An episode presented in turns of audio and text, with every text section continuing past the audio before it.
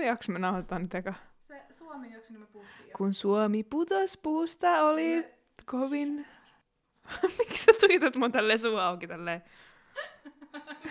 Mä katson, että aivastaksaa yksi yhtäkkiä vaan. Yritin miettiä, miten mä avaan tämän jakson. Mutta kokeillaan vaikka tätä perinteistä, eli tervetuloa Musamusaan pariin. Tervetuloa! Mulhun on nyt iskenyt todella vahvasti On Sägen Ensemblen uusi levy, Fear.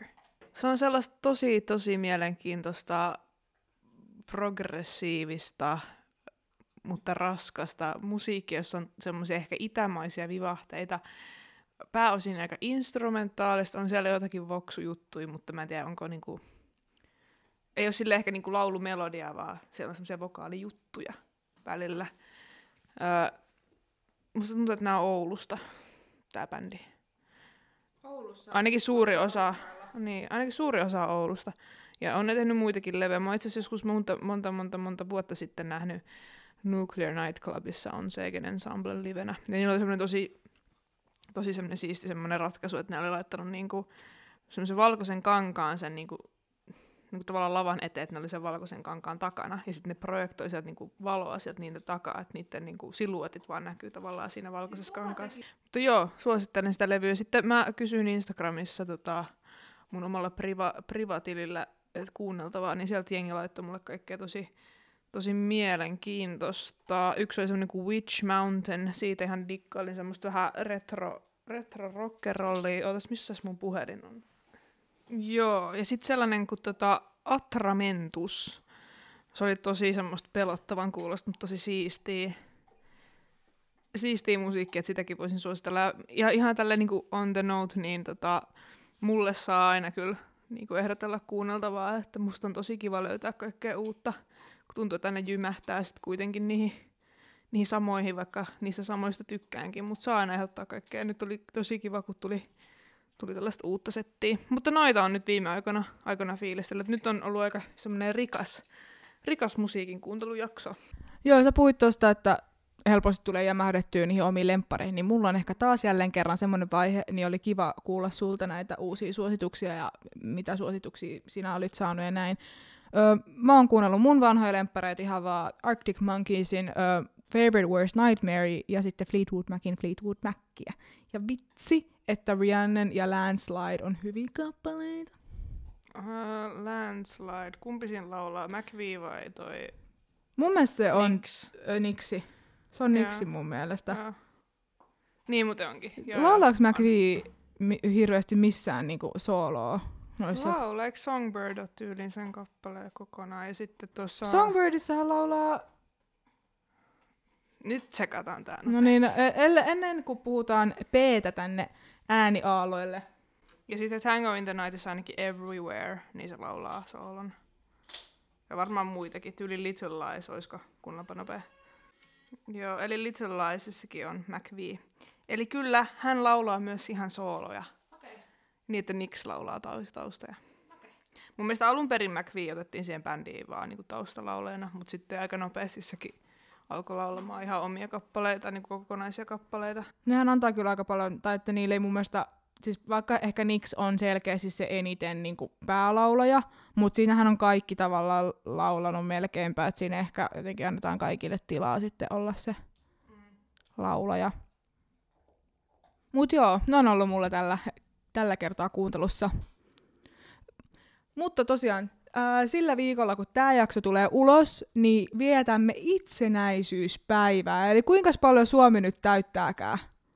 Se täyttää 103. 103-vuotias on tämä. Ihan kypsäs iästään meidän Suomi. 103 vuoden kypsässä iässä. Niin. Eli siinä vaiheessa, kun minä täytän 103, niin sitten voin laulaa aikuinen näinen mä oon.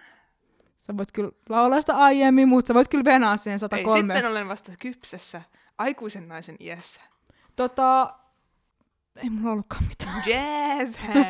Juhlan kunniaksi jazz hands täällä studiossa. Meidän äiti sanoi, että ei meidän äiti, vaan meidän yksi kuuntelija sanoi, että meidän täytyy antaa täältä teille kuuntelijoille sellainen itsenäisyyspäivän sellainen tunnelma, eli täällä pitäisi kuoharilasien kilkatella ja iltapukujen liehutella. Ja niinhän täällä onkin, juhlatunnelmissa. Ja se on hyvä, että te ette näe tänne, koska te voitte kuvitella meidät nyt tämmöisissä, niin kuin oltaisiin menossa itsenäisyyspäivän vastaanotolle tonne presidentin luokse. Kyllä. Niitähän ei tänä vuonna järjestetä, niin. Mutta sen vuoksi sitten voittekin kuunnella tätä muutamassa podcastia. Tämä ajaa ihan täysin sama asia. No niin, no mutta meillä on tällä viikolla siis sellainen isänmaallisuuteen ja itsenäisyyspäivään sopiva jakso kuin tällainen suomalaisuus musiikissa jakso. Jep, me ajateltiin käydä vähän läpi semmoisia kappaleita, missä käsitellään Suomea ja suomalaisuutta ja vähän pohditaan, millä tavalla näitä teemoja kuvaillaan näissä kappaleissa ja muutenkin, että minkä takia ne on niin suomalaisia. Okei, lähdetäänkö ihan vaikka tällaisesta, että mikä on sun lemppari suomalainen kappale? Niin kuin ihan lemppari. Finlandia. Siis tää on sun lemppari suomalainen kappale. Okei, miksi Finlandia? Se on semmoinen, mikä niinku, vaikka sen on kuullut lyhyen elämäni aikana oikeasti varmaan 200 kertaa vähintään. Mutta siis se nostattaa niinku niskavillat pystyyn ja siitä tulee sinne tosi koskettunut olo. Ja se on vaan niinku todella kaunis kappale. Ja mun mielestä se on niinku, se oli just sitä aikaa, kun Suomessa niinku näiden tai jotenkin näiden säveltäjien, niinku, no tietenkin Sibeliuksia ja Madetoja ja näiden niinku keskuudessa vallitsi semmoinen niinku nationalistisuus, niin mun mielestä jotenkin sitten siinä musiikissa jotenkin hienosti kuvaillaan semmoista niinku Suomea.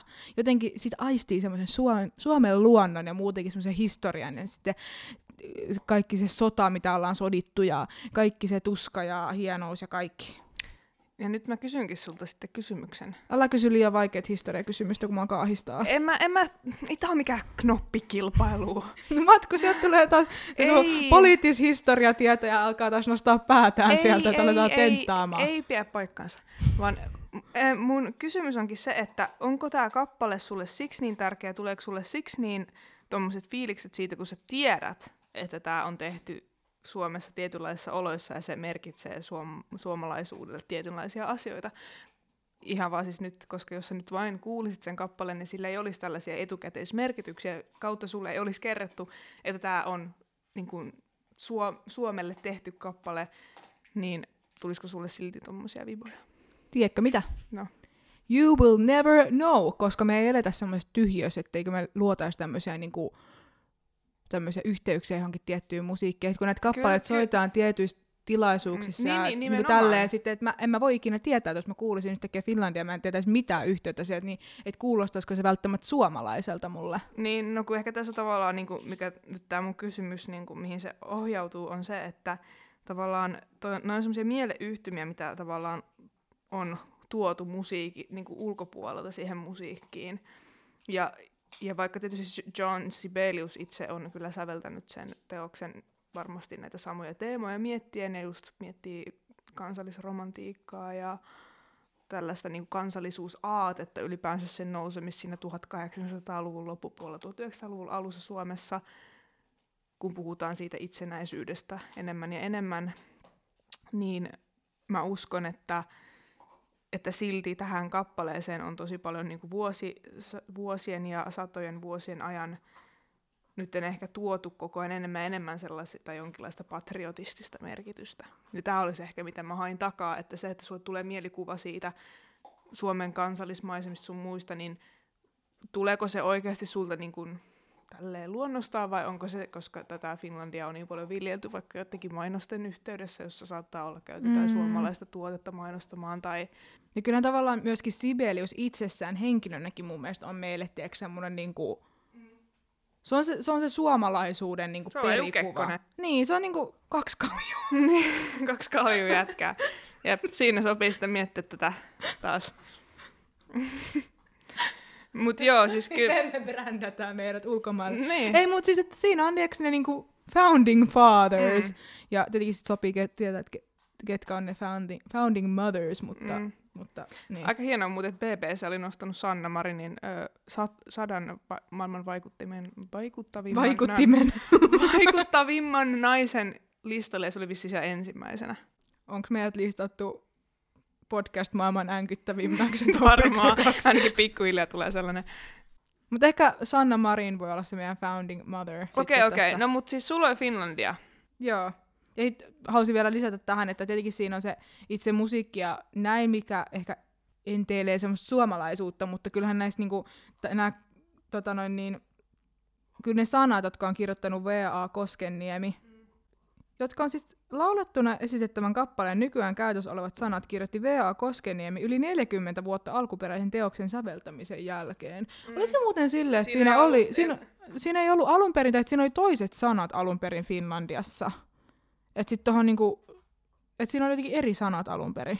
En mä varma. No mut anyways, ne sanat, oi Suomi katso sinun päiväs koittaa ja jotenkin siinä on semmoista. Se liittyy siihen koko historian aikaan. Mutta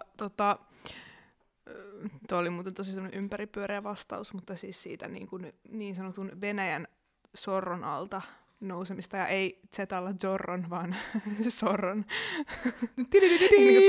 Tässä tuli tää läppä, kun me ollaan siis Rosanan kanssa molemmat laulettu kuorosta varmaan useampaankin otteeseen tätä Finlandiaa. Joo, aina. Ja sen takia ehkä siitä tulee vielä enemmän silleen niskavillat nousee, kun muistaa sen fiiliksen, kun on sen orkesterin kanssa vetämässä sitä aina kuoro-osuutta. Joulukuussa koulun kuoron kanssa. Mutta mä muistan, kun me etenkin mulla oli Vaasassa meillä oli Vaasassa tosi tarkat musaopettajat, ja me käytiin niinku vielä ennen sitä itse H-hetkeä, niin että kuinka nämä niinku sanat pitäisi oikeasti lausua, että siellä on sa, etkä sä, ja niinku tälleen. Niin just toi sorron alle, niin se ei ole sorron alle, eikä sorron alle, vaan se on sorron alle. Sorron alle! Sorron alle! Se on tärkeää. Muistetaan artikuloida, ja ketä me ollaankin sanaa. Suomen äänkyttävimmät 1 ja 2. Siis kiitos, että jotkut saa selvää, mitä me puhutaan. Mulla joskus tuntuu, että mun päässä on niin paljon asioita, että mun on pakko vaan sanoa ne äkkiä, ja se kuulostaa just tältä. Okei, joo. Sitä on nyt kiva kuunnella. Jaksot kestää 5 minuuttia, mutta sitten on tuossa sössätistä. Mutta saanko mä sanoa mun suomalaisuuden kappaleen?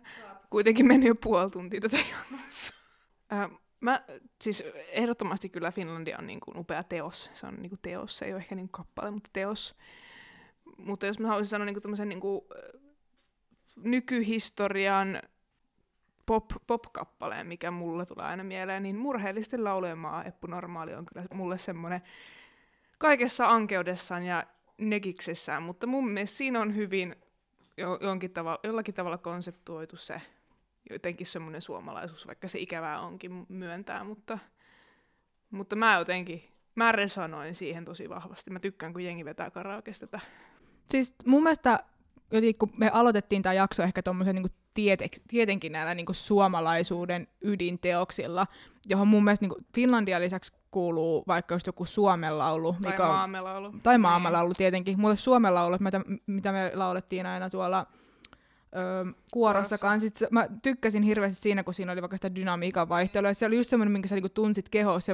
Senkin takia, kun mä mietin sitä kappaletta, että tulee kylmät väreet, että se on niin hieno teos. Mutta tähän palatakseni, niin tämä edustaa semmoista vähän niin kuin nykyaikaisempaa mun mielestä semmoista suomalaisuuden niin kuin musiikin. Siinä on kyllä kansallisromantiikka kaukana periaatteessa. Niin, että periaatteessa niin kuin puhutaan sit tavallaan ehkä niin kuin sitä suomalaisuudesta, ja niin kuin säkin sanoit, jotenkin identifioidutaan siihen, tai jotenkin se resonoi, vaikka siis sehän on kaukana mistään semmoisesta, että Suomi nousee ja me ollaan hieno maa ja on jylhät metsät, ja tiedätkö tästä vaiheesta ollaan menty sinne, että niin kuin ryypätään ja kotiväkivaltaa ja työttömyyttä ja niin kuin sinne ihan niin kuin toiseen päähän, niin miksi se silti niin kuin resonoi meissä suomalaisissa jotenkin tommoinen, vaikka monilla se todellisuus ei ole sitä, mitä lauletaan siinä Eppujen biisissä. Mä tiedän, mutta samahan on periaatteessa tuossa Tuntemattomassa sotilaassa tai alkuperäisesti Sotaromaanissa Väinö Linnan. Että siinäkin hän ei siinä tavallaan millään tavalla romantisoida sitä sotaa tietyllä tapaa, vaan siinähän kuvataan niitä sotilaita aika realistisesti, että minkälaisia ne oli. Erilaisia persoonia, ihmisiä, jotka oli tavallaan joutunut sinne sotaan sotimaan isänmaan puolesta, ja mitä se isänmaa on kullekin niistä sotilaista tavallaan aika hienosti kuvataan se. Mutta sekin alun perin, sitä sensuroitiin niin paljon osittain just sen takia, että se oli epäisänmaallista siihen aikaan. Sehän on melkein niin kuin pilkkaa sotaveteraaneille siitä, että mitä he olivat tehneet Suomen eteen. Et en mä tiedä, tavallaan siinäkin on niin kuin karkea kuvaus siitä, minkälaista se oikeasti oli, ja silti se niin möi tosi vahvasti, tai suomalaiset otti sen omakseen semmoiseksi kansallisteokseksi. Niin kyllä mä jotenkin, musta tuntuu, että tämä on niin tämmöinen itseironinen kansa, että jotenkin tommoset uppoo tosi vahvasti. Ja ehkä koska aina puhutaan, siis aina toistetaan sitä, että me ollaan niin melankolisia, bla bla bla, niin ehkä jotenkin me ei niinku suomalaisina, ehkä se jotenkin samaan pakettiin tulee se, että me ei haluta semmoista, että kukaan niinku sokeri kuorruttaa meille mitään asioita, tai tavallaan, että meistä luodaan jonkunnäköistä jotenkin semmoista niinku kuvaa, jotenkin teekö semmoista ns. Parempaa, seksikkäämpää kuvaa, että me jotenkin halutaan semmoista, niinku jotenkin semmoista todellisuutta kuvata. Että tavallaan, koska vaikka se ei monella ole todellisuutta se, mitä murheellisten laulujen maassa lauletaan, mutta joillekin se on. Että tavallaan, että ehkä just nimenomaan se, että kuvataan niinku sitä elämän ja ihmisten niinku todellisuuden monimuotoisuutta.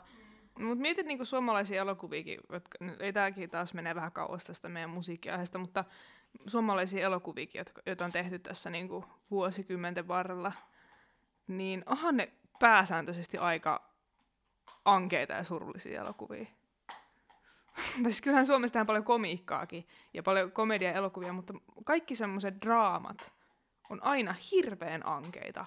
Ja niissä on aina alkoholin väärinkäyttöä ja päihdeongelmaisuutta ja perheväkivaltaa ja kaikkea tällaista. Joku juttu siinä on. Miksi halutaan kuvata meidät tällaisina? No, mäkin jotenkin tosi useasti puhun sitä, että tai koska sanathan ei ikinä ole vaan sanoja, vaan mehän niinku luodaan meidän todellisuutta sen kautta ja tavallaan, että minkälaisia yhteyksiä me luodaan johonkin tiettyihin sanoihin. Ja mun mielestä niinku esimerkiksi Suomella on tosi huono itsetuntoa. Ja tavallaan jotenkin me halutaan aina olla, että Suomi ei pärjää missään, ja me ollaan niin tämmöisiä, me ollaan niin tämmöisiä. Ja siis jotenkin se niinku, se jotenkin, joko, tai onko ehkä tämmöinen niinku noidankehä, että tavallaan, että kun me luodaan näitä elokuvia, tätä musiikkia, niin me niinku vahvistetaan sitä, mutta sitten tavallaan niitä ei myöskään syntyisi siitä näkökulmasta, ellei olisi jo semmoista asennetta, että minkälaisia me ollaan. Mutta sitten tavallaan se, että mistä se sitten juontuu, että meillä tavallaan on se, että onko se jostain niinku historiallisista tapahtumista, vai onko se siitä, että me eletään täällä mörönperseessä, anteeksi, mörön takamuksessa, puoli vuotta vuodesta, vai mistä se sitten johtuu? Niin, toi on tosi hyvä kysymys, ja tuosta on varmaan miljoonia tutkimuksia, ja lopputuloksiakin on varmaan miljoonia. Mutta kyllähän siinä on pakko olla jotakin tekemistä sen kanssa, että puolet vuodesta ollaan siellä kaamosajassa, että kyllä se väkisinkin vaikuttaa meidän mieleen. Joku joskus tutki sitä, että kun Suomessakin aina kun tulee pimeä, niin ihmiset alkaa pukeutuukin tosi mustiin ja tummiin vaatteisiin, että tavallaan kuinka paljon se ehkä helpottaisi, jos ihmiset kuitenkin keskittyisi siihen, että silloin kun on pimeätä, niin yrittäisi pukeutua värikkäästi, mutta sitten samalla sekin on joku sellainen luonnollinen juttu, että haluaa niin, tavallaan soluttautua ympäristönsä. Oikein kyllä niin kuin jännä. Että onko siinäkin tavallaan musiikin suhteen sitä, että kun on niin iso osa aika siitä vuodesta on sitä pimeydessä ja kylmässä ja rännässä ja loskassa rämpimistä, niin tavallaan se tuntuisi tosi absurdilta tehdä tosi hilpeätä ja hyvään mielen musiikkia. Mua ei sitten mieli kuunnella sellaista rock'n'rollia, mitä mä kuuntelen kesäsin niin talvella. Siinä on vaan joku semmoinen juttu. Mä en tykkää juoda punaviiniä kesällä, mutta mä tykkään siitä juoda talvella. Tai siis, ne on kaikki tommosia. Sä haluat mukautua siihen sun ympäristöön, miltä sieltä näyttää ja miltä sieltä tuntuu. Ja sit se varmaan tulee ulos myös samalla tavalla.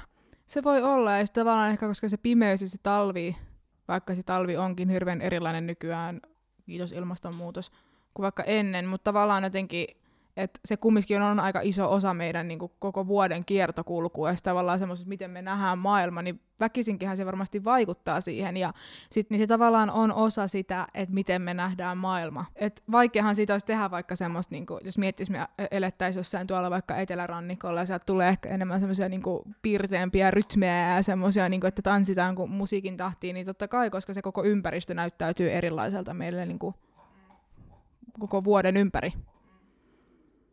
Ja sitten mä toisaalta pohdin myös sitä, että niinku, esim. Murheellisten laulujen maa tuli 80-luvun alussa. Et sä osaat ehkä sun historiatietämyksellä kertoa, että kuinka niinku kauan siitä vaikka oli, että oli ollut tämmöisiä suuria yhteiskunnallisia vastoinkäymisiä tai semmoisia, jostain vaikka sodastahan ei siinä vaiheessa ollut edes ihan hirveän kauan aikaa. Totikin onko siinä jotenkin semmoista niinku jälkikipuilua vielä, että missä sitten ammennettiin niinku jotenkin laulun aiheita?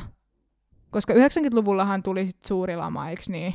Ja tosi monet on siitä saanut semmoiset aika niinku traumat, koska elämä muuttui monella paljon. Suomessa kuitenkin 80-luvulla on eletty jonkinlaista nousukautta. No siis mäkin olen ymmärtänyt näin. Että tavallaan ehkä se ei olekaan se juttu. Mutta toki tietysti varmaan eletään niinku sellaisessa sukupolvissa, jossa on ehkä, niin jos ei omat vanhemmat, niin ehkä isovanhemmat on ollut sodassa. Niin. Ja tavallaan ehkä se on näkynyt siinä perhe-elämässä. Ollaan käsitelty niitä sodan traumoja ja totta, siellä on ollut faijat ja papat. Niin, ja sitten on paha olla, koska ei ole ehkä ollut sellaista kulttuuria, että voitaisiin puhua vaikka mielenterveysongelmista ja semmoisista, että se on sitten purkautunut kaikilla väärillä tavoilla. Siinä voi olla joku sellainen juttu.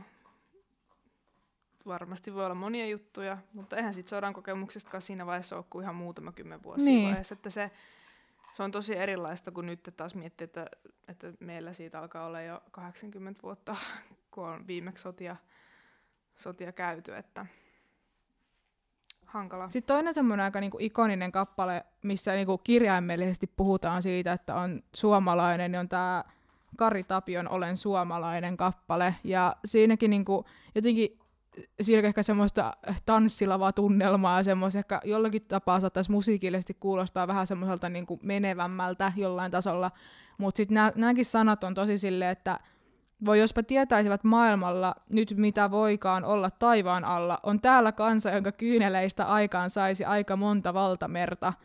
Et tässäkin kyllä kuvataan tätä suomalaisuutta niinku semmosena, että me ollaan täällä ihan murheellisia ja surullisia ja monta yksinäistä on ja paljon kiellettyä rakkautta ja elämä on raskasta työtä ja siinä on harvemmin onni myötä. Hei, kiitti Kari. Tuosta tuli mieleen, että Olen suomalainen, niin mä oon nähnyt, tai jossain vaiheessa tehtiin joku semmoinen mainos, jossa kuvattiin joku Suomeen muuttaneita, niin muualta muuttaneita. Mä en muista, mikä se mainoksen pointti tarkkaan oli, mutta siinä soi mun mielestä, tai ne lauloi tätä Olen suomalainen -biisiä siinä mainoksessa. Mikähän se, mä muistan kanssa, mutta oliko se Felix Ketchuppi? Ketchuppi. Katsotaanpa nopea. En mä kyllä löydä täältä sitä. No mut joo.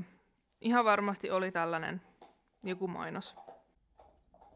Ehkä se oli vain joku kampanja niin monikulttuurisuudesta tai jotain, mutta siis joku tällainen, missä oltiin käytetty sitä kappaletta. Tuleeko sulle edes mieleen kappaletta, missä kuvattaisiin Suomea tai suomalaisuutta jotenkin, silleen, niin kuin, jotenkin positiivisesti ja pirteesti? Ja ei kyllä nyt äkkiseltään tuu mieleen. Mä ajattelin, että voisikohan se olla ehkä semmoinen, niin kuin mitä uusi sukupolvi tuo tullessaan, että sitten kun Suomeen jotenkin, että aletaanko tekemään enemmän sitten semmoisia, että myöskin kerrotaan niin kuin omasta suomalaisuudesta, vai onko se jotenkin myöskin sitten, että kun maailma globalisoituu, niin jotenkin ei niin kuin edes koeta hirveän omakseen sitä, että kuuluisi, että olisi tavallaan tietyn maalainen, vaan sä oot vähän niin kuin maailman kansalainen. Niin. Voi olla. Tai että niin kuin sitä isänmaata ja kaikkea tätä aletaan käsittelemään vähän eri teemojen kautta. Että onko se niinkään sitä, mitä on suomalaisuus ylipäänsä. Niin. Että, niin kuin. Ja sitten myöskään siihen nyt enää syventymättä tässä jaksossa, mutta silleen, että koska myöskin on saattanut politiikan polarisoitumisen takia ehkä myöskin sille isänmaallisuus ja tämmöitä ehkä ottaa myös semmoisia negatiivisia. Konservatiiviset arvot. Niin, että se ei välttämättä ole semmoinen enää, mihin monet niin kuin jotenkin samaistuisi. Kyllä. Sitten Jukka Nissisellä on semmoinen kappale, minkä nimi on siis Suomalaiset tarjoaa kahvit, niin tässä kiertosäkeessä lauletaan, että hei suomalaiset tarjoaa kahvit, minne ikinä meet, hei suomalaiset jättää kengät eteiseen, jee jee jee. Ja mun mielestä on jotenkin ihan supersuomalaista. Toi on ihan sikasuomalaista. Ja mun mielestä toi on niinku tavallaan, että tässä ei mun mielestä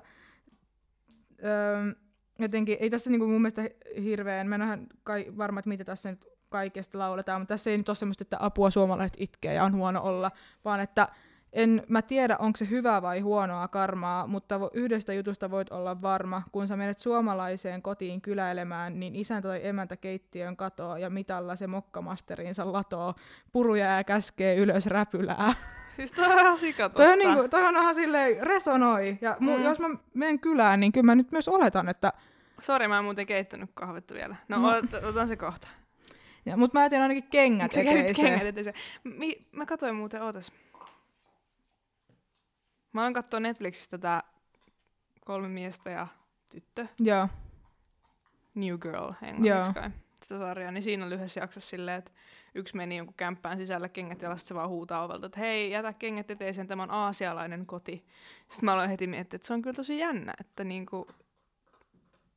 se mielletään pelkästään aasialaiseksi tavaksi. Ja kun mun mielestä se on vaan jotenkin tosi kamalaa sille olla kotona ulkokengissä, tai missä, vai laittaako ne sitten jotkut kotikengät jalkaan? Ei, kun on mun mielestä ne on jenkeissä ihan niinku kenkäkengät jalassa, ja siis on jossain sängylläkin joskus istuu. Niinku. Yäkkistää. Tuossa on niinku mulla ainakin, jos suomalaisuuteen kuuluu se, että kengät jätetään eteeseen, niin se on kyllä muuhun iskostunut niinku ihan täysin. Ei mun tarvi edes, niinku, jos mä vaikka menisin vierailemaan jonkun yhdysvaltalaisen luon, en mun silläkään tarjolla kengät jalassa sisällä. Niin, muutenkin, niinku, eikö se olisi kivempi silleen antaa jalkojen saada niinku vähän happea?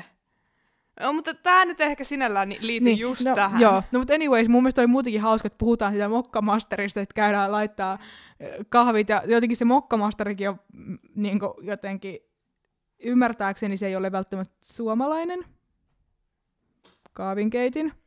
Voi olla, että puhun taas potaskaa. Mutta jotenkin sekin on mun mielestä muodostunut semmoinen suomalaisuuden esineeksi jotenkin, että nyt keitään hyvät sumpit, meillä on mokkamasteri kotona. Minullakin löytyy mokkamasteri ja se on oranssivärinen. Mokkamasterista löytyy ihan Wikipedia-artikkeli. Mokkamaster kahvinkeittiössä valmistetaan käsityönä Alankomaissa. No niin, eli ei ole suomalainen, mutta silti hyvin suomalainen mun mielestä. Tai ylipäänsä niinku suodatin kahvi mun mielestä. Niin, että jossain muualla Euroopassa se on aina se espressokahvi, mikä ehkä semmoisella mutteripannulla keitetään. Tarkoitatko se pressopannulla keitetään? Ei, vai? Vaan siis just nimenomaan vahva espressokahvi, joka tehdään semmoisella mutteripannulla. Niin just, okei. Ja sitten vaikka sen päälle pikkumaita tai vaan se espresso, mutta silleen, että se on niinku tosi fortissimo kahve.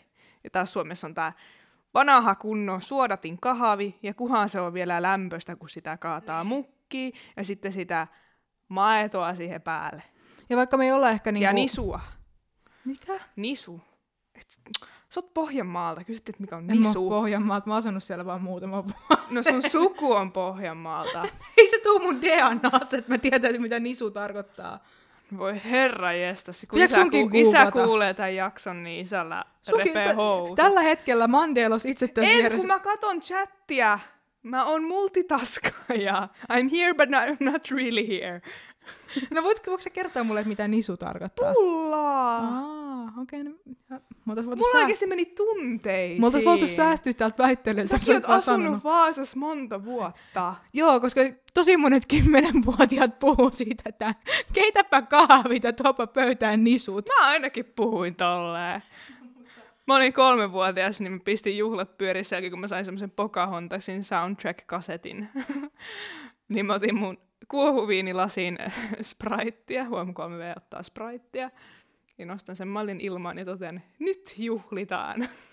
Joo, tää on ihan totta, meillä on kotivideo tästä. Kyllä niin on, mutta niin se kuvastaa mun mielestä sitä, että sitten oli sopiva juhlia, kun oli hyvät lahjat saatu. Mutta tääkään ei liity tähän. Tää ei todellakaan liity tähän. Mitä sulla niinku, jotenkin mut tuli tosi vahva sen flashback siitä, että kun me puhuttiin sunkaan siitä, että miten niinku eri kulttuurien musiikki jotenkin siirtyy paikasta toiseen, että sit sä aloit jotenkin tosi intohimoisesti puhua siitä napolilaisesta pizzasta. Kun sä et vissiin vieläkään ymmärtänyt mun pointtia siinä. Ei mene tähän nyt. Mut mä vannon, sä et ymmärtänyt. Joo, sovitaan näin. Kuuntelijat, jos te ymmärsitte mun, mihin mä viittasin siellä napolilaisella pizzalla, niin laittakaa mulle DM ja haukutaan yhdessä tämän mun co-hostia. Ei mitään joukkolyykkausta siitä. Mutta jos miettii ylipäänsä, vielä puhutaan tästä musiikista kuitenkin, niin tavallaan mikä niinku, on semmoinen vientituote tavallaan musiikilla Suomesta maailmalle, niin kyllä mä sanon, että se on heavy metal musiikki ja rock and rolli. Ja koska... ehkä uusimpana poppi, mutta ehkä tämmöisenä OG-na heavy. Jos mietitään niin, vaikka silleen... Siis kyllä niin poppiikin varmaan on aina lähtenyt Suomesta, mutta kyllä mä sanoisin, että kuitenkin jotenkin Euroviisu voitto Lordille ja jotenkin muokkasi Suomessa sellaista jotenkin semmoista heavy metal maata, koska muistaakseni kun me oltiin siellä yhdellä heavy metal kurssilla yliopistolla, yeah. Niin sitten siellä oli tosi paljon näitä vaihto-opiskelijoita. Hmm. Ja sitten mun mielestä siinä kurssin alussa se opettaja niin käski kaikkea, vaan niin tehtiin semmoinen haippirinki ja sitten kerrottiin, että miksi oltiin tultu sille kurssille. Niin oikeasti 90% vastauksista oli sitä, että no kun olen kuullut, että Suomessa tehdään paljon heavy metallia ja haluaisin tulla ymmärtämään, että miksi. Ja sitten tässä tietenkin on myös se, että mikä on valitettavaa, että yliopistolla ei välttämättä ihan hirveästi ole kursseja, mitkä olisi enkuksi, että siellä on niin kuin suomeksi, niin musta tuntuu, että monilla vaihto-opiskelijoilla ehkä onkin myös silleen, että ne ottaa vähän silleen, että saa kurssit kasaan, niin niitä, mitkä on englanniksi, niin sitten ehkä myöskin saattoi senkin vuoksi olla semmoisia, jotka ei välttämättä niinkään ollut kiinnostuneita siitä hevistä, mutta sitten ne jotenkin ehkä koki se, että no ehkä me voidaan oppia jotenkin vähän tästä niinku suomalaisesta kulttuurista, että me opitaan tästä hevistä. Mutta sitten tietenkin valitettavasti se kurssi, kun se oli mun mielestä vähän jotenkin silleen heavy metallin historiaa, tai jotain vastaavaa. Mutta kyllä siinä vissiin mentiin siihen Suomi-painotukseen jonkun verran. Niin, mutta se ehkä oli jollakin tapaa myös vähän semmoinen niin kuin ihan maailmanlaajuisempi katsaus siitä. Niin. Mutta kyllä se keskusteltiin, puhuttiin vaikka Stratovariuksesta, joka oli ainakin tämän opettajan mukaan niin siis ensimmäisiä no, mutta suomalaisia heavy-bändejä. Kuinka niinku iso bändi esimerkiksi HIM on? Siis se on varmaan ollut isompi bändi muualla kuin Suomessa. Musta tuntuu etenkin jossain Saksassa ja niinku Euroopassa. Vissiin Jenkeissäkin ihan niinku OK-nimeä tehnyt. Ja sit just Stratovarius ja sitten kaikki nämä Nightwishit ja... Nightwish vissiin varmaan tällä hetkellä niitä suurimpia. Niin. Jotenkin musta tuntuu, että me tunnetaan siitä, ja sitten ehkä myöskin tavallaan se Lordin voitto saattoi ehkä olla jotenkin monille maille se, että nyt tulee jotain niin kuin ihan supersuomalaista.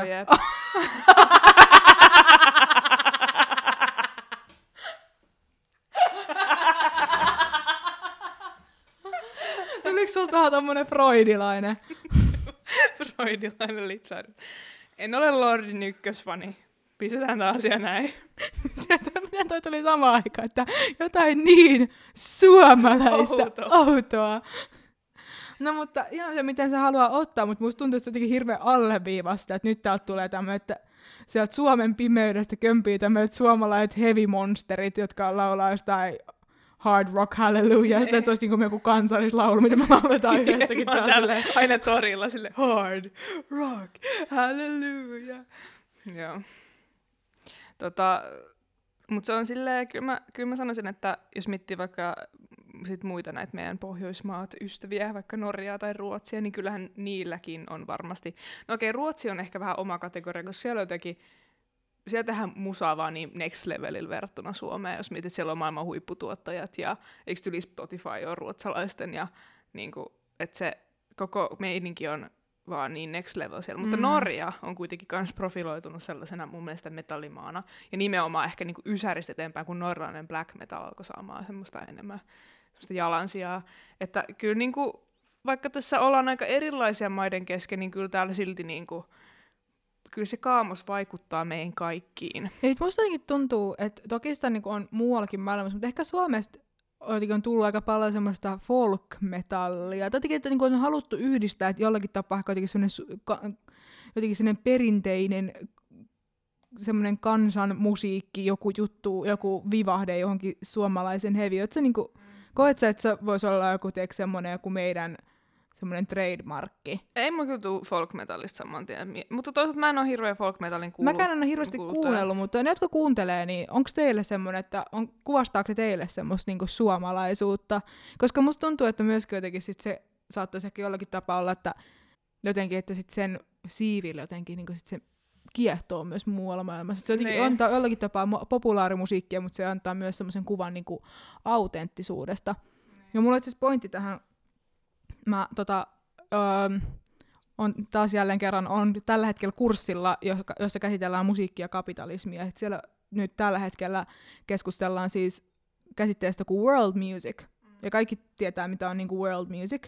Se on siis käytännössä kaikkea, mikä ei tipu mihinkään muun kategoriaan, koska siinä on selkeä joku niinku muun kulttuurin tai jonkun jonkun semmoinen niin joku vivahde.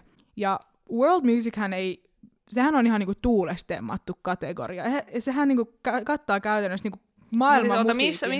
Missä on world music-kategoria? Puhutko ihan niin kaikkialla. Ihan kaikkialla. Siis sitähän on niin kuin, on vaikka jotain world music, jotain niin kuin palkintogaaloja, tai on vaikka jotain lehtiä, just nimenomaan vaikka sitä promotaan semmosena, niin kuin, että on world music, joka kattaa käytännössä niin kuin kaiken maailman musiikin, ja he meillä tavallaan voi olla vaan silleen yhtenäistä world musiikkiä, vaan siellä on kelttiläistä musiikkia, siellä on afrikkalaista lattarimusiikkia, että kaikki semmoisia viivahteita, ei vaikka joku Buena Vista Social Club. Siis kansanmusiikkia? Ei. Nimenomaan, että se, niin tavallaan, että se ei välttämättä edes ole. No, mutta mikä sä määrittelet, että se ei ole kansanmusiikkia, esimerkiksi Buena Vista Social Club, kun siinä on tosi semmoiset lattarijutut?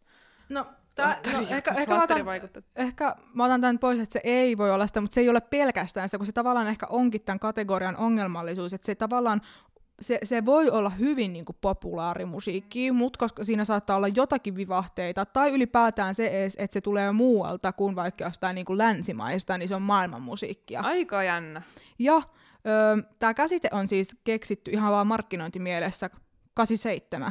Oltiin silti jossain pyöreässä pöydässä, juotiin kahvia ja oltiin niin markkinapöhinässä. Pistettiin nisut ja kahvit. Joo, pistettiin nisut ja tsumpit siihen sitten. Ja sitten oltiin se, että hei, miten me voitaisiin markkinoida tätä musiikkia, joka on niin kuin, että mihin kategoriaan me laitetaan, kun ei me niin kuin oikein voida tätä tänne eikä tänne. Koska on olemassa vain 3 genreä, on pop, rock and roll ja klassinen musa. Niin. Ja sitten joku olisi, että hei, tähän tulee niin kuin muualta kuin mistä me ollaan. Ja tää tulee kans. Ne on ihan erilaisia keskenään, mutta entäs ne ois samaa? Ja me kutsuttais tätä nimellä World Music. Ei. No mut toi nyt sentään, me puhuttiin edes samasta asiasta tällä hetkellä. Se nyt teit vaan tämmösen suomennoksen tähän. Mutta joo, siitä sitten syntytään. Ja esim, kun menee vaikka levykauppaan, niin siellä on aina se World. Sitten sä menet katsoa, siellä on niinku ihan erilaista musiikkia keskenään. Siellä on jotain rockia, jotain kansanmusaa, siellä on poppia, siellä on niinku ihan kaikenlaista. Just joku Buena Vista Social Club, esimerkiksi Enya myös. No, Enya on kyllä tosi outo. Se on, monet mieltää se niinku New Age-musiikiksi, okay, mutta se kans luokitellaan world musiciksi. Koska siinä, musta tuntuu, että se jotenkin johtuu siitä, että hän on siis irlantilainen ja se on laulanut iiriksi ja hänellä on tämmöisiä kelttiläisiä vaikutteita. Hän on tehnyt myös ihan siis englanninkielistä aika tämmöistä niinku poppia tai tämmöistä new age-musaa. Eikö se tehnyt Lotrinkin? Se on tehnyt Lotrin musaat ja se on laulanut myös tyyli japaniksi ja ranskaksi ja espanjaksi. Et se on niinku, jotenkin ehkä kaikki tää on sitten niinku, on yhtä sitten summaa siihen, että se on sitten kans markkinoitu world musiciksi, koska siinä kuuluu semmoinen kelttiläisyys. No mutta siis mihin mä nyt tulin tässä, että sitten tähän world musiciin kuuluu nimenomaan se, että jotenkin se genreifikaatio on se, että luodaan tavallaan vaikka jotain niinku world music, tämmöistä niinku palkintojen, lehtien ja charttien, world music charts, niinku kautta se genre. Ja sitten tulee näitä sivupolkuja siitä, että on vaikka kelttiläistä musiikkia. Se saattaa olla vaikka se, että sieltä kuuluu joku tinapilli, mikä on sitten ihan sika irlantilaista tai kelttiläistä tai tälleen. Että se niin kuin ihmiset on se, että ne haluaa sitä autenttista tietynlaista musiikkia ja sitten ne haluaa vaikka jotain kelttiläistä musiikkia ja sitten ne kuulee sen yhden tietyn piirteen siinä, joka saattaa olla se tinapilli. No se, että tämä on nyt sitä kelttiläistä musiikkia.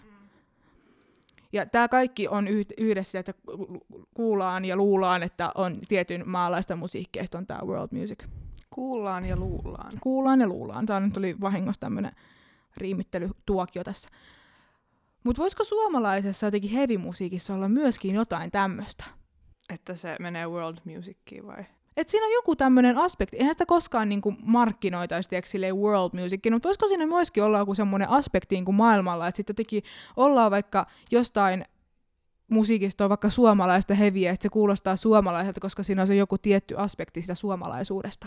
Siis varmasti. Mä en tiedä, menikö tämä mun koko ajatus vähän niin jotenkin liian kauas sivupoluille, mutta mä yritin tuoda se jotenkin tämmöiseksi niin nätiksi paketiksi tähän. Ei niin siis, kyllä varmasti myydään siis suomalaista metallia vähän niin kuin sille, että tämä on suomalaista metallia. Niin tavallaan, että onko siinä sitten tavallaan, että lisätään se, koska tähän world musiciin myös kuuluu se, että sitten tavallaan tuli myös niitä tuottajia, jotka tietää, miten tuottaa semmoista world musicin kuulosta musiikkia. Että tavallaan, että voidaanko Suomessakin tavallaan tuottaa jonkunlaista heavy-musiikkia esimerkiksi, että tavallaan vielä niin kuin ehkä tietoisesti siis tuodaan sitä suomalaista aspektia siihen. Varmasti siis jos miettii näitä suomalaisia tämmöisiä isoimpia heavy metal bändejä, ja Stratovarius, Nightwish, Amorphis, näitä kaikkea, mitä niin kuulee radiossa. Mikä, niin onhan niissä... Arktikaa niin, ja siis mikä se on se sello? Apokalyptika, kyllä. Niin, hyvä, kun sä veivaat vieläkin, sä soit sello tässä vieläkin mulle. Niin, mulla menee aina amorfikset ja apokalyptikat ja sonata artikat. Niin, siis totta, kun miettii noita kaikkia, niin onhan ne niinku silleen tosi samasta puusta veistettyjä. Niissä on se tietty, se joku juttu. Ja se voi osittain myös olla sitä, koska kyllähän nämä muusikotkin on elänyt tässä suomalaisessa kulttuurissa ja mielenmaisemassa, ihan oikeassakin maisemassa, että on ammentanut sieltä, mutta sitten ehkä myöskin ollaan huomattu sit joskus ehkä Ysärillä, kun suomalainen hevi otti tuulta alle, että myöskin että oltiin, että hei, että nyt niinku pusketaan tavallaan tätä suomalaisuutta nyt niinku muuallekin, koska nyt kun mä pistän tämän mun pohdintahatun päähän, niin kyllä se voi myöskin tavallaan toimia ihan semmoisena, niinku, ei pelkästään musiikin, vaan koko maan markkinointina muualle maailmaa. Sitten me ollaan voitu brändätä meidät tämmöksi hevimaaksi. Niin, mutta se on vaan harmillista silleen, että kuitenkin heavy metal on loppujen lopuksi silleen marginaalimusiikkia niin kuin isossa mittakaavassa. Että ei sillä kyllä hirveän paljon brändätä kuitenkaan loppujen lopuksi mitään matkailuturismia. Tulkaa katsoa Lordia! No mutta sitten toisaalta, vaikka se olisikin maailman mittakaavassa silleen pienempi kuin vaikka joku pop, niin kyllähän kumminkin maailmassa on silti miljoonia ihmisiä, jotka kuuntelee heavyä. Ja kyllähän se silti tarkoittaa pätäkkää. Totta. No mutta sitten samalla myös, kyllähän tää tuli semmoinen kuin sandstorm. Ihan tämmönen aasinsiltana. Niin, aasinsiltana. Anteeksi, ootko kuullut semmoista niin kappaleet kuin sandstorm? Mutta kyllähän sekin tuli, ja siis ihan vasta Instagramissa mä seuraan Kim Kardashianin personal traineria ja haaveilen siitä, että joku päivä hän tuli sillä tämän minunkin pakarat kuntoon. Niin, hänen treenivideossaan soi taustalla sandstorm. Ja olin silleen torille, ja lähdin sinne yksin. Oliko se sitten samalla, kun se jumppasi sinne, että wow, this is some Finnish music. I can hear the Finnish in this. Ei sanonut yhtään mitään. Pakarat vaan fleksas siinä ja musa soi. Kun me aloitettiin tämä kappale niillä niinku klassisilla suomalaisilla musiikeilla tai kappaleilla, teoksilla, niin kuin Finlandia ja Suomella ollut sun muut, niin ehkä tavallaan semmoista niinku modernia suomalaista tämmöistä, niinku, mikä tämä on, uusia suomalaisia kansallisteoksia on sitten just joku Darude Sandstormi. Ja sitten kyllä joku Bomb Funk MCsin Freestyler. Kyllä. Koska näitäkin on edelleen teeksi silleen niinku... Tai sitten me mennään ihan sekaisin, kun me kuullaan tai jossain. Tai sitten toi Rasmuksen toi Fallin. On se kyllä. Rasmus oli iso bändi. Oli iso bändi, mutta ehkä niinku kaikissa noissa silti jotenkin Sandstormi on niin semmoinen. Mikä tässä oli nyt keväällä, kun oli just tää niinku lockdown-koronameininki? Niin olisi joku tempaus, että kaikki vaan soitti jostain parvekkeelta Sandstormia vaan bailas. Ei vaan täällä kuulunut. Siis toikin voisi olla siihen Jukka Nissisen kappaleeseen, että keitään kahvit, jotain... Darudet soimaan. Joo, ja laitetaan kengät eteiseen ja laitetaan darudet soimaan parvekkeella, niin siinä on niinku suomalaisuuden top 3. Joo. No mut kyllähän vissiin niinku nykyään yritetään Suomesta viedä muutakin kuin darudea ja heviä, koska eikö tällä hetkellä joku Alma on ehkä meidän niinku se aspiring global phenomena, ja sitten joku Robinkin kai lopetti täällä, että, ja läks muualle tekee enkuks musaa, että sais, en mä tiedä onko se breikannut vielä, mutta niin, kova on niinku halu. Musta tuntuu, että tässä oli jossain vaiheessa aika vahva se trendi, että tuli just näitä, niinku, että, näitä pop-artisteja, jotka esiintyi omalla etunimellä tai etunimi plus sukunimi, että laulo suomeksi, monet saattoi vaihtaakin niinku enkusta suomeksi. Ja nyt ehkä ollaan taas palattu se, että hei, ehkä me voidaankin niinku oikeasti menestyä myös muualla päin maailmaa. Ja esimerkiksi vaikka vähän aikaa sitten oli paljon Teemu Brunilaista juttua, joka on ehkä vähän niinku siellä bäkkärillä hoitelemassa hommia, että se ehkä on niin framilla, mutta siis sehän on ihan sairaan iso tuottaja niinku maailmaa, että se on tehnyt jollekin Jason Derulolle ja Kylie Minogille musaa ja kaikkea, että siis sehän on tuolla ihan niinku ykkösartistien kanssa tekemässä. Että... Ei ole vaan vielä munkaan tehnyt. No mutta se pyrkii, kato siihen. Eikä nämä pienet tekijät pois alta sitten, kun creme de la cremea sitten sen jälkeen. Mä ootan täällä mun veluurhupparissa, ei kun anteeksi iltapuvussa. Joo, kaksi nöyrää podcastin tekijää alkaa ehkä pikkuhiljaa päästä päätökseen tästä tämän päivän kyllä, hei, aiheesta. Suomalaisuus kiinnostaa, mutta mitä se on, oli ehkä tämän. Niin kuin nimenomaan suomalaisuus kiinnostaa musiikissa, mutta mitä se suomalaisuus on, niin se oli ehkä tämän jakson se ydin tällä kertaa. hei, pitäkää turvallinen itsenäisyyspäivä. Olkaa himassa ja peskää käsiä ja juokaa kuohuvat velourhuppareissa ja verkkareissa, iltapuvuissa. Ja jos tänä vuonna nyt ei voi katsoa kättelyä telkkarista, niin kätelkää toisiaan. Eikö älkää kätelkö toisiaan? Ei, kyllä kotona saa nyt. No kotona saa, jos on pessyt kädet ja on turvallista omassa porukassa, voitte kätellä toisiaan. Kyllä, iltapuvuissa. Mekin ehkä kätellään toisiamme. Hei, kiitos okay, Rosanna. Hei. Hyvää itsenäisyyspäivää. Hyvää itsenäisyyspäivää. Moi moi! Moi moi! Moi